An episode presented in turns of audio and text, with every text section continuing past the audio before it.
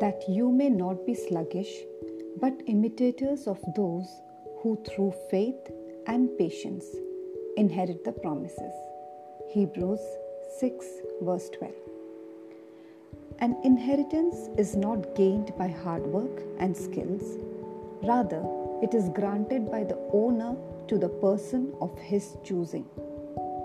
This is often seen when parents leave an inheritance for their children.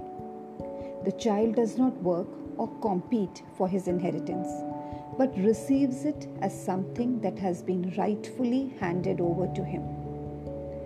God has, through Jesus, given you the right to be partakers of his heavenly inheritance. It is something which our works could never earn us, but we receive it by faith. But just because you are promised an inheritance does not mean that you grow cold and sluggish.